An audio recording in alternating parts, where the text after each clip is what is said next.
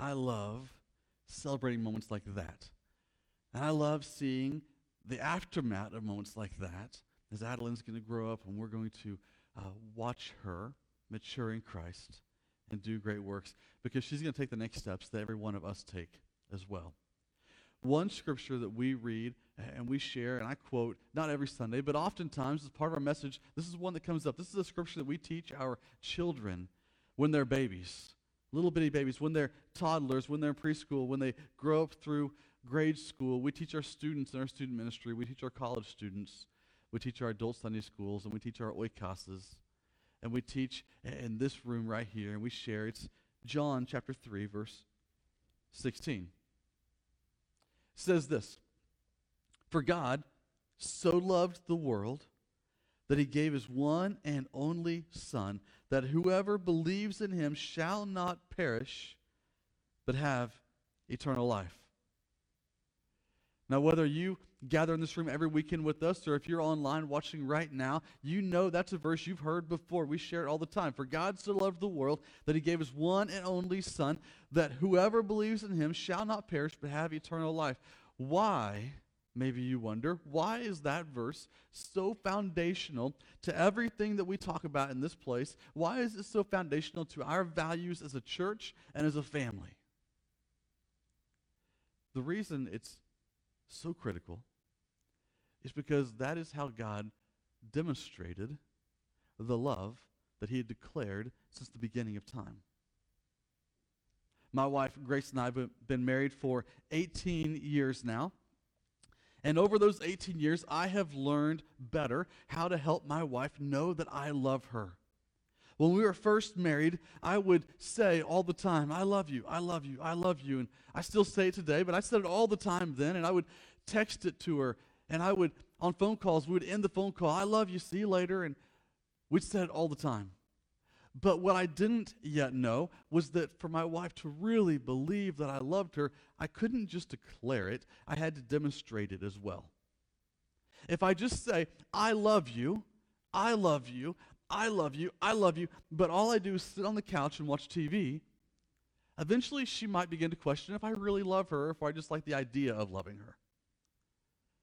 I have to demonstrate the love that I've declared. That is what John 3:16 means to us. From the beginning of time, in the Garden of Eden, God declared his love.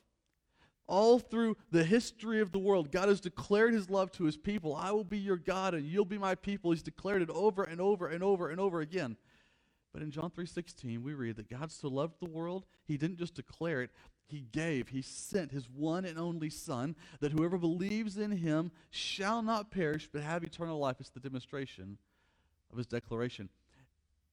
And without the demonstration, the declaration is empty, it's meaningless.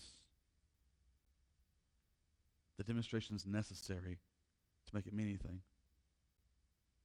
Before we get into the meat of the message, I want to I want to share a couple verses with you from the Old Testament in Exodus chapter 34. The people of God have been have left a place of slavery. They're traveling now to the promised land following Moses and it says in Exodus 34 that God passed in front of Moses, the Lord passed in front of Moses and he proclaimed, "The Lord your God, the compassionate and the gracious God, slow to anger, abounding in love and faithfulness, maintaining love to thousands, and forgiving wickedness, rebellion, and sin. He's describing himself. This is who I am, he was telling the people. Compassionate, slow to anger, maintaining my love to thousands, forgiving rebellion and wickedness and sin. That's who I am. He's declaring it for all the people, for all time, to be recorded in the Word of God. This is who I am. And the people of God, they were good with that. They were good with that. They memorized it, they knew it, they lived by it, they walked with it. But God was about to do something unimaginable, unconventional, unbelievable, maybe. He was about to send his son. So that his love wasn't just declared like this, but it was demonstrated on a cross. For God so loved the world, he gave his one and only son.